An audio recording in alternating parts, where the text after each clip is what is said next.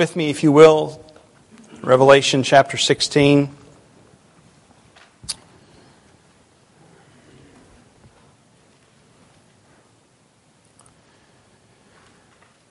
Revelation 16 and verse 10. This is God's Word. Revelation 16, verse 10. The fifth angel poured out his bowl on the throne of the beast, and its kingdom was plunged into darkness. People gnawed their tongues in anguish and cursed the God of heaven for their pain and sores. They did not repent of their deeds.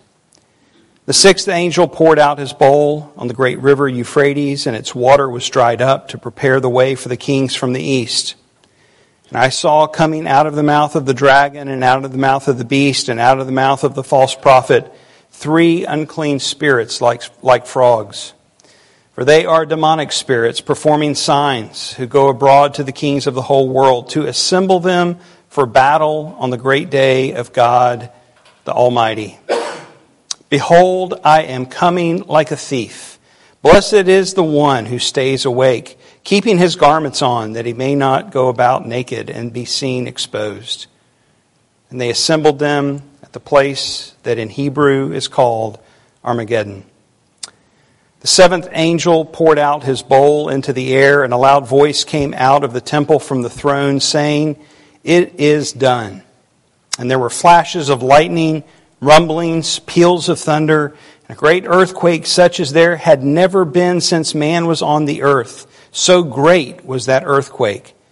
The great city was split into three parts, and the cities of the nations fell. And God remembered Babylon the Great to make her drain the cup of the wine of the fury of his wrath.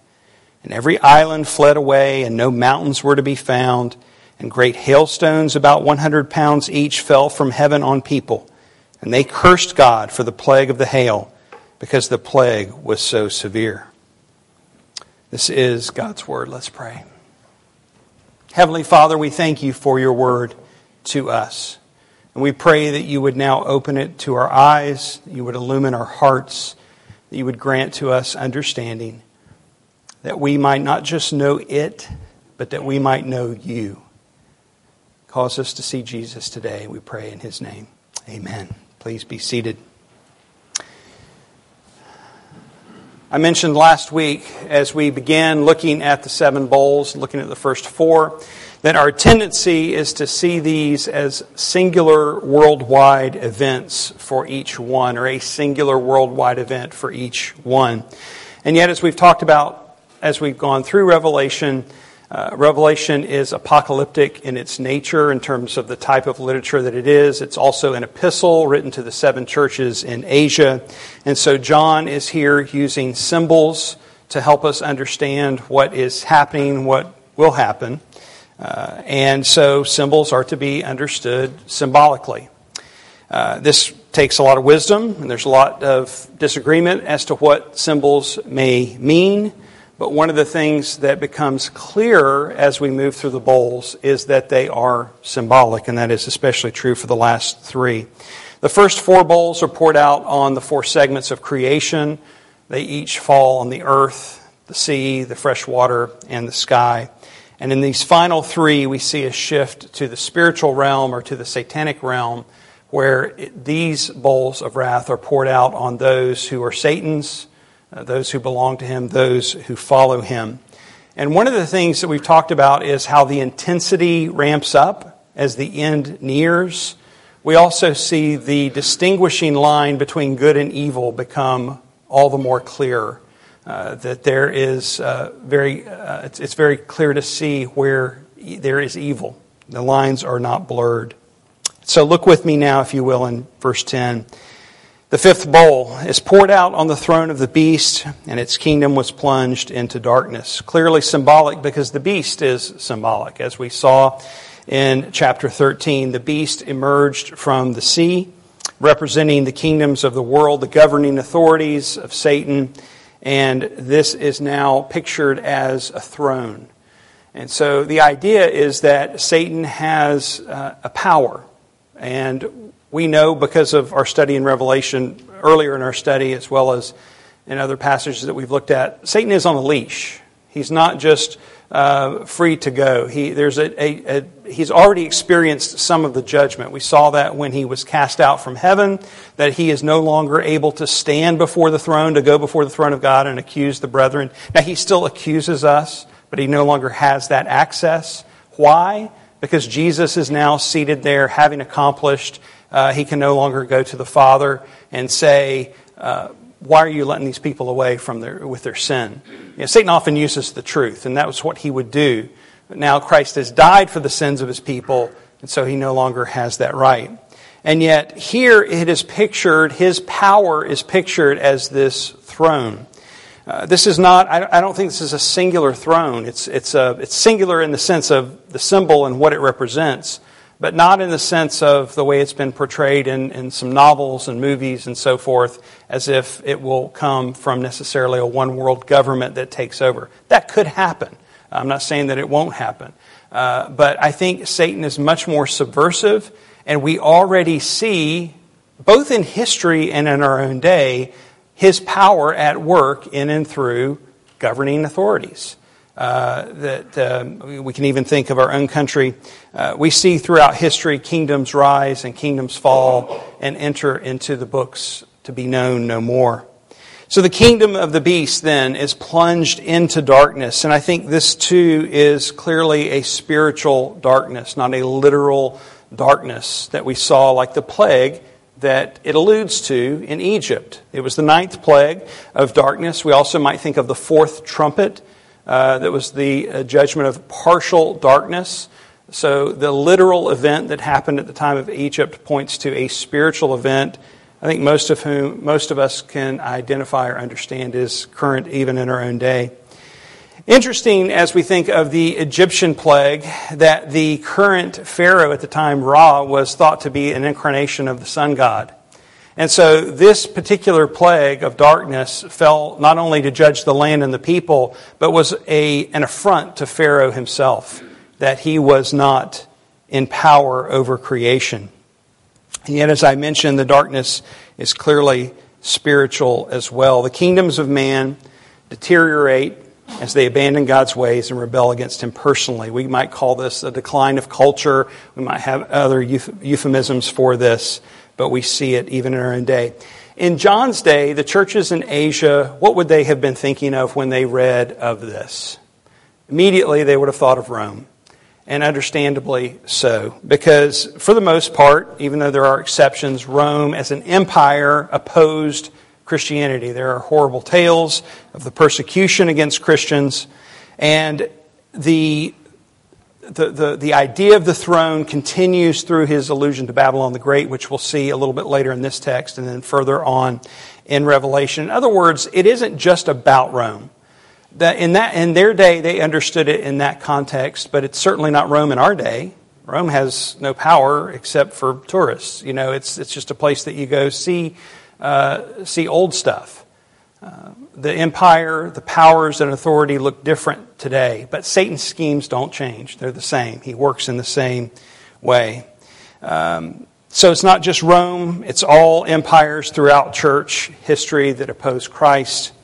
And yet, when we think of Rome, we can understand then the trajectory that kingdoms are on and the trajectory they follow as they stand in rebellion against their Creator, where they will end up, they will end up just like Rome. Any nation that suppresses the truth in unrighteousness becomes foolish, their hearts becoming uh, darkened as they become futile in their thinking. That's the language that Paul uses in Romans 1.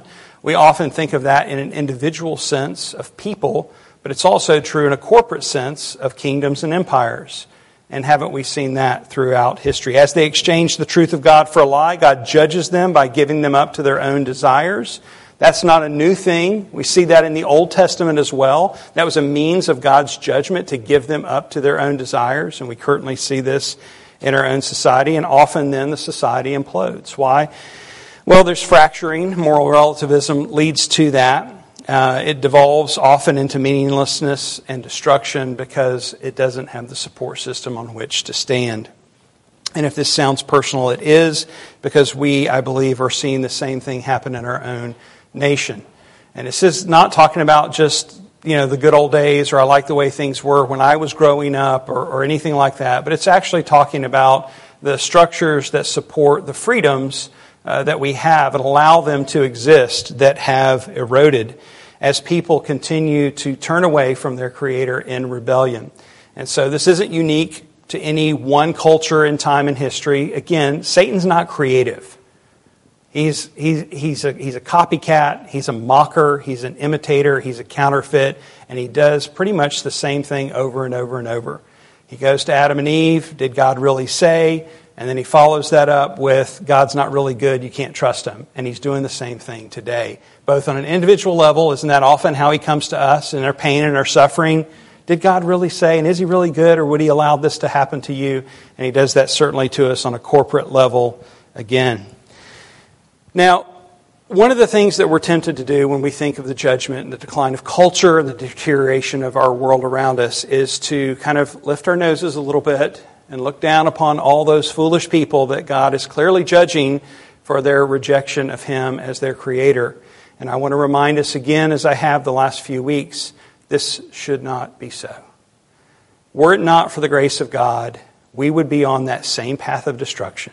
He plucked us from our path of destruction, not because of any good thing we did or any, anything we had merited or any great characteristic in ourselves, but solely because of his love and in mercy, he saved us. And so, where that ought to take us is humility. That as we look at the world that is declining around us, may we not do so with an air of superiority or an air of uh, any sense of mockery, but may we do so with grief and with humility that they need the grace of God. And so, as we think about the, the darkness that this is being described of us here, all the more reason that we should shine the light of Christ, to be ready to give an answer for the hope that is within us, and to do so with grace and humility and kindness and compassion. And so may we be humbled in our great salvation. The sixth bowl in verse 12 is poured out upon the Euphrates River. And this might sound like it's another aspect of creation, but we see pretty quickly that the Euphrates is symbolic as well. It is done so that, uh, or, or in order to prepare the way for the kings from the east to come. And then beyond that, we see the symbols of the dragon, the beast, the false prophet, and then from them come these frogs. And if we thought that that was all going to be literal, then we're told that the frogs are actually symbolic of demonic spirits.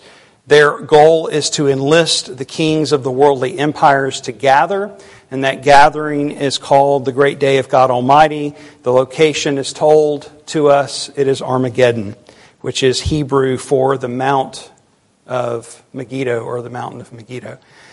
So you got all that. Let's go on to the next one because that's all really clear. Um, how do we understand all of that? There's a lot of stuff in this sixth bowl. Let's see if we can unpack it. First, a number of allusions as we've already seen in the other bowls, to the Exodus story and the plagues that we saw there. The drying up of the Euphrates makes us think of what? The drying up of the Red Sea so that the Israelites could pass. Here, it's for the kings from the east. And almost everything we see in Scripture coming from the east is usually bad. So it's, it's the opposite of salvation. It's actually judgment that's coming here. Of course, the frogs cause us to think of the second plague in Egypt in which the country was overrun by frogs. I often think of that now that we live in Florida, especially in the season when all the frogs suddenly appear and you don't know which are the good ones and which are the bad ones, and they just look gross when they're like in the dark and they're right there with the eye, you know, looking at you. What must the Egyptians have experienced there? Uh, secondly, so we think of the, the Exodus account. Secondly, the Euphrates, it's called the Great River. That was the geographical division between Israel and all of those who were to her east. And her greatest enemies were to her east. Think of Assyria, think of Babylon, both nations that carried her away into exile. Israel was ultimately delivered, interestingly enough, from Babylonian captivity by a kingdom even further to the east. King Cyrus came from the Persian Empire and a pagan god, or uh, sorry, a pagan king rather, is used by God to deliver his people. Isaiah 44 recounts how he diverted the waters of the Euphrates so that his army could pass over. He literally dammed the waters up so that they could walk across on dry ground. And yet, as Isaiah reminds us in that passage, it was God who was at work, even using a pagan king to deliver his people. Um, this has correlation to the cross, to our redemption. There's so many overlapping things, and we, we just have to understand John has this in mind as he is writing these words, and specifically as he later refers to Babylon the Great, that this was part of what he was thinking. Third, the vision of the frogs paint the picture of Satan's counterfeit trinity, of the dragon, the beast, and the false prophet. We've talked about this briefly. We'll look at it again when it comes up again, but it, you know, it, it's not necessarily plain uh, when you first read through Revelation, but when you think about the correlation that is being set up here in this Trinity, uh, that Satan is again a counterfeit. He is he's mocking God, and so the dragon representing Satan, God the Father, the beast uh, representing the Son. We think of the fake resurrection in Revelation 13. There are a number of other accounts that link that, the beast representing the Son somehow. And then the false prophet, his role was to lead the people to worship the beast. And that's what the Holy Spirit's role is. One of his roles for us is to lead us to worship Christ. And so there is clearly a, a, a counterfeit uh, of the true Trinity there. Fourth, and this may be of interest uh, even more so, there is no mountain in Megiddo or mountain of Megiddo. Megiddo is a plain, and if you've ever been to Israel, you have seen that it's just a big flat plain. Now it's surrounded by mountains. There are mountains around it, but none of them are called Mount Megiddo. And so I think this points clearly to something that is symbolic. But what is interesting is to consider the Old Testament summary of the plain of Megiddo. And Rick Phillips is helpful here, and I'm just going to read from him because it's so succinct. He writes, overlooking it, speaking the plain of Megiddo, overlooking it on one side was Mount Tabor, from which Deborah and Barak launched their assault on the Canaanites. Across the valley was Mount Gilboa, where King Saul was slain by the Philistines. Behind Megiddo itself was Mount Carmel, where Elijah conquered the false priests of Baal in service to Jezebel. It was in this plain that Gideon blew his trumpet and overthrew the Midianites. It was also here that Israel's last godly king Josiah died in battle with Pharaoh Necho of Egypt. Derek Thomas then writes, it is then altogether appropriate that Megiddo should symbolize the location of the battle of the Lord against the forces of darkness, and that the final cataclysmic battle should be pictured as taking place here, because it was the battlefield of Israel. So Armageddon isn't necessarily pointing to a future literal battle in which all of the armies of the world will gather together on what is quite literally a plain too impossible in size to contain even a portion of the world's armies. Uh, many armies have fought there, but when you think of the world's armies by today's standard, there's no way that that could uh, fit. Instead, this represents the final battle. There is a final battle coming.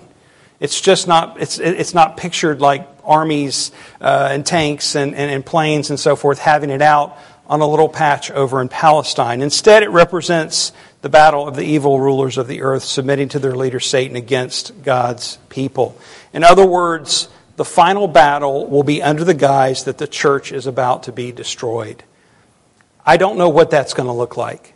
We all want to know what that will look like. God has not revealed what that will look like, and we just have to be okay with that.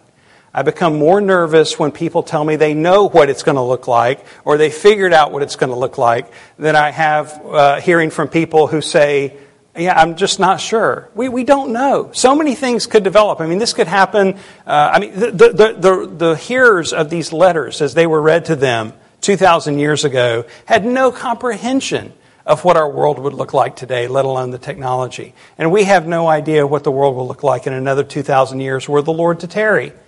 So we don't need to figure out what all the details are. The point is what we see happening is what's going to happen. What it's going to look like, we just have to leave that alone. What do we see happening? Well, uh, the church is about to be destroyed. We've already seen that described in the seals and the trumpets, uh, in the intermissions in between those, and now we see it happening again. But as it appears the church is about to be destroyed, the great deliverer shows up. And this is again why I think God uses here in the bowls of wrath the image of the Exodus. Because it looked like his people were never going to get out of Egypt. They had been there for 400 years. It looked impossible. And then the plagues start coming. And you'd think the first plague would have done the trick. And it seemed like it did, but then uh, Pharaoh relented. And then the second, and then the third, and then the fourth, and on and on and on and on to the point that if you and I were there among the Israelites making those bricks, we would have thought there's no chance. That's what God has in mind. That's what He's communicating here. When we feel like that, when the church looks like it's going to be destroyed, when it seems impossible, God is going to show up and deliver them and destroy his enemies. So John tells us, and it's actually the words of Jesus that are, that are uh, uh, kind of slipped into this parenthetical phrase in verse 15. Don't be surprised. You and I should not be surprised. We should not become so undone. We should not be filled with such anxiety. We should not be so consumed with what is happening in the world that we feel hopeless because we know that it will never be too late. Because before it's too late, Christ will come and save his church. Jesus says to us, Behold, I am coming like a thief. Blessed is the one who stays awake, keeping his garments on, that he may not go about naked and be seen exposed. Be alert. Don't get caught up in complacency of just living the life that the world tells us that we're to live. Pursue pleasure, pursue uh, you know, comfort, get all that you can out of this life because this is all that we get. Don't get seduced into following that pattern. Instead, stay awake, stay clothed. There's a double meaning here. The first, maybe the most obvious meaning, is clothed in Christ's righteousness. We know that's how we are saved, that we have no righteousness in and of ourselves. We are covered in our guilt and shame. He clothes us with his righteousness so that we can stand before God. But second, it refers again back to the Exodus account. On that Passover night, the Israelites did what? After they painted the blood on the doorpost, they left their clothes on. They left their travel clothes on because they were told their deliverer was coming. That's the image that's being painted here on. Keep your travel clothes on because he's coming. Don't become so consumed by what's happening that you think this life and this world is over. So the sixth bowl then is a symbol of God's vindicating judgment on those who have persecuted his people Although it paints a picture of increasing hostility against those who trust Christ, it reveals the ultimate defeat of those who rebel against God in the end. Now, we've talked about the fact that they're parallel accounts seals, troll, uh, trumpets, bowls. They're telling of the same events. And so we've already seen all the overlap. We won't see that again, or won't go into all that again. Certainly true uh, with the seventh of each that this is now the end. That's exactly what we'd expect, and that's exactly what we see. As with the seventh seal and the, and the seventh trumpet, the seventh bowl brings the end. Now, I mentioned last week that this time, uh, at this time, the mercy of God expires, and I want to clarify what I mean by that. I had a question, thought it was a good question. Uh, when does God's mercy expire? There are two times that God's mercy will expire for us. One is in death when we die, that's it. We don't get a second chance after we die. Um, that's um, made clear in the writer of Hebrews uh, 9:27. What's interesting though is in the next verse, which I often read 927, but the next verse, which is the same sentence, the writer continues on, he speaks of the return of Christ. That's the other opportunity for the mercy of God to expire. When Christ returns, when he appears, the opportunity for repentance is gone. Up until his return, there is still the opportunity for repentance and faith. But after he returns in judgment, that opportunity is expired. Let me read that passage from Hebrews. And just as it is appointed for man to die once, and after that comes judgment, so Christ, having been offered once to bear the sins of many, will appear a second time, not to deal with the sin, but to save those who are eagerly waiting for him. And so in that same sentence, he goes on to describe both death and both the return of Christ being the end. There is no escape after that. Now, the fourth, or the, the, the, the seventh bowl, rather, is poured out into the air. Uh, again, symbolic picture. What, what does the air not touch? the air touches everything. Everything is dependent on the air. Everything is affected by the air. In other words, this final judgment that comes at the end, nothing will escape it. Additionally, we know Satan is called the prince of the power of the air in Ephesians 2. And this final judgment falls on him and all who follow him. All Satan's works will be judged. All who follow him will be judged in the end. With the outpouring of the seventh bowl comes the voice from the temple, It is done. And what does that sound like? We read it this morning. Um, the words of Christ on the cross, It is finished. What is interesting, though, it, is, it, is, it means it is done, but it's the converse of what Christ proclaimed on the cross. Now, John wrote the account, the gospel account that has this, uh, the, the, the tetelestai, the it is finished in the gospel account. So he wrote the gospel, he wrote Revelation. And so it's helpful then to understand that this is coming from the same writer. Tetelestai is that uh, Greek word that means it is completed, it is finished. We understand it to mean that sin and death have been conquered, that our sins have been atoned for. It was done. Here in Revelation 16 17, John uses the Greek word ginomai, which means to become or to be brought to pass. So they both have the idea of completion with it. One is the end of sin and death, and here is the completion or what we call the consummation of the kingdom, that it is now full, fully and finally realized. Everything that we're longing for, everything that we're hoping for, Everything that we desire in our redemption will be will arrive. It'll be here. It'll be done. Finally.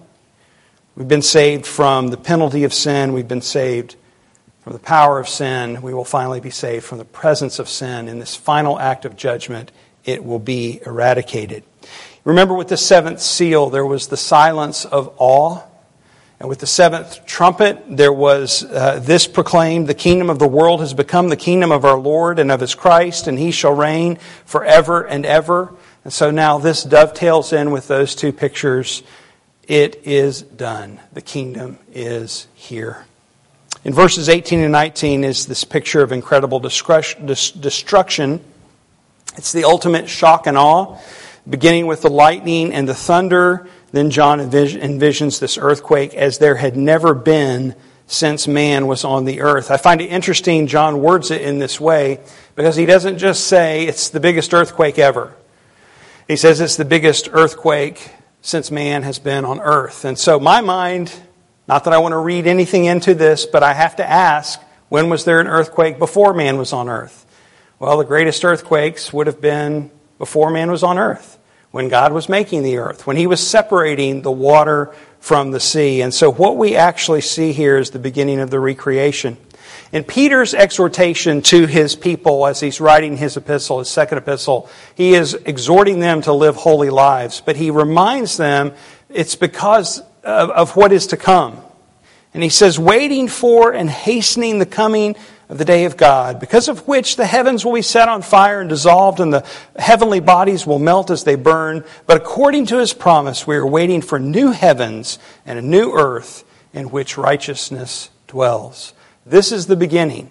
In, in, as the final judgment comes, it is the new heavens and the new earth that are being ushered in, which necessitates then the removal of the whole old heavens and the old earth. So this earthquake is so great that islands and mountains disappear. That's a pretty big deal. Even if you say, Seth, you're saying everything's symbolic, symbolic, it, it's just, it's absolutely clear. The earth is being changed. It is being reborn, remade, new creations, new heavens, new earth. Now, John's going to get into this in much greater detail as we move through Revelation, and there's a lot of hope at the end of Revelation. And I've had several of you come up to me and say, I can't wait just to get to heaven in Revelation, right? Just to get to that portion that talks about heaven. We're going to get there. We're close. But we've got to survive here this telling of what is to come, of the judgment. 100 pound hailstones. Who could survive such a thing? What's interesting is not so much the symbol of this complete destruction. 100 pound hailstones, that's going to pretty much take care of everything, as if the great earthquake erasing mountains and islands would not do it. What is being described here, it's, I think, more important to understand is what's happening to the people. That even as the hailstones fall, and even as their certain death comes, they continue to curse God. Um, they continue to call out and, uh, you know, uh, defame him. What is happening here is that they are validating the judgment itself. Because every judgment that has preceded this final judgment, every act of God that we see today, which is a reminder that we are not God, that someone else is, and that He is powerful over all creation and all matters of man, all of those things are to point us to, to, to acknowledge God for who He is. And as we have denied as a people every one of those things, now comes the final judgment. And rather than turning and repenting in that moment of final judgment, they curse God and validate the judgment that falls on them. And with that, the bowls are done, and God has proven that He will overlook no sin, but has remembered Babylon the Great to make her drain the cup of the wine of the fury of the wrath of God.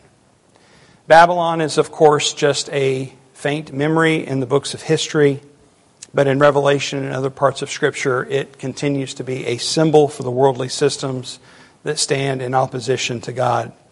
And so here we see every act of injustice, every act of oppression, indeed, every single sin God remembers.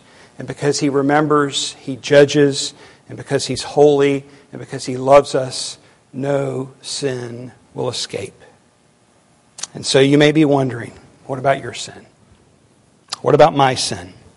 Doesn't God remember all of my sin? Will not He hold me accountable for all the things that I've done wrong? Shouldn't I fear this judgment that is portrayed in Revelation 16?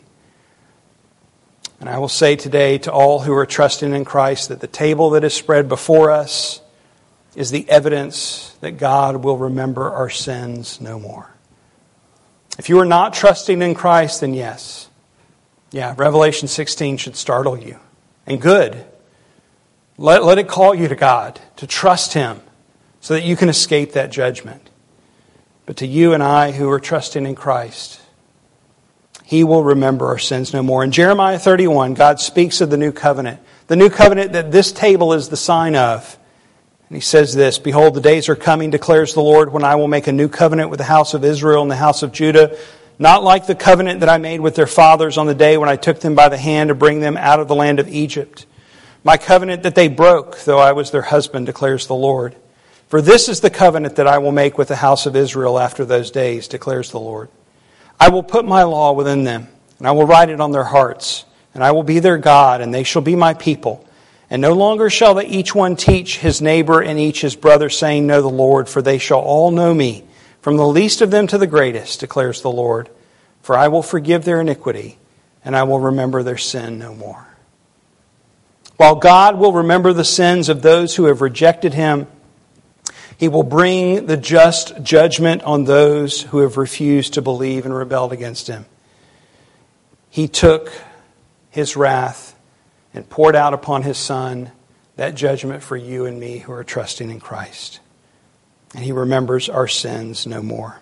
The table of the Lord does not declare that he has done his, his part and we must now do our part.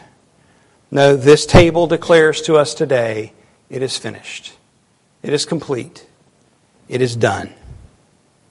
The table humbles us as we've said, we are recipients of grace alone. None of us earned it, none of us deserved it, none of us contributed to it. The table fills our hearts with gratefulness because God has done what we could not do for ourselves in atoning for our sins. The table moves us to live in the same way that our Savior lived, laying down our lives for others in humble thankfulness. The table of our Lord says to us today the Lord is merciful and gracious slow to anger, and abounding in steadfast love. He will not always chide, nor will he keep his anger forever. He does not deal with us according to our sins, nor repay us according to our iniquities. For as high as the heavens are above the earth, so great is his steadfast love toward those who fear him.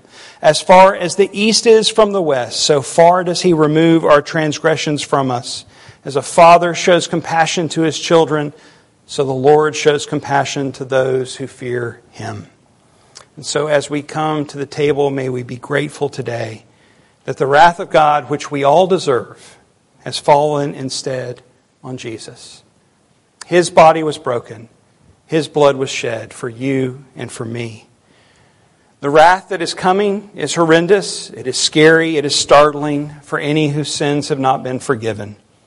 But for us who are resting in the finished work of Christ, this table speaks to us today and says, I, I am he who blots out your transgressions for my own sake, and I will not remember your sins. Let's pray. Lord, I do, I do pray that we would get this. I pray for the one today who has yet to believe that they would see their need for a Savior.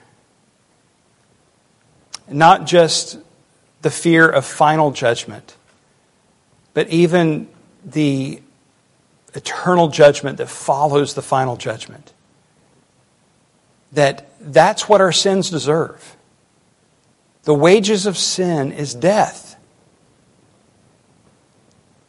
But the gift of God, by grace in Christ Jesus, is given to us so that we who trust Him in faith are saved.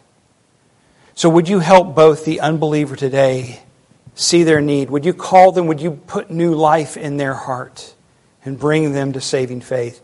Lord, would you also cause everyone here who is trusting in Christ to see that it is done, that it is completed, that it is finished, both tetelestai and both ginomai. We long for the day when the reality of ginomai is here, that the kingdom will have come, but we know that it is certain that you have made the promise and that you will surely bring it to pass.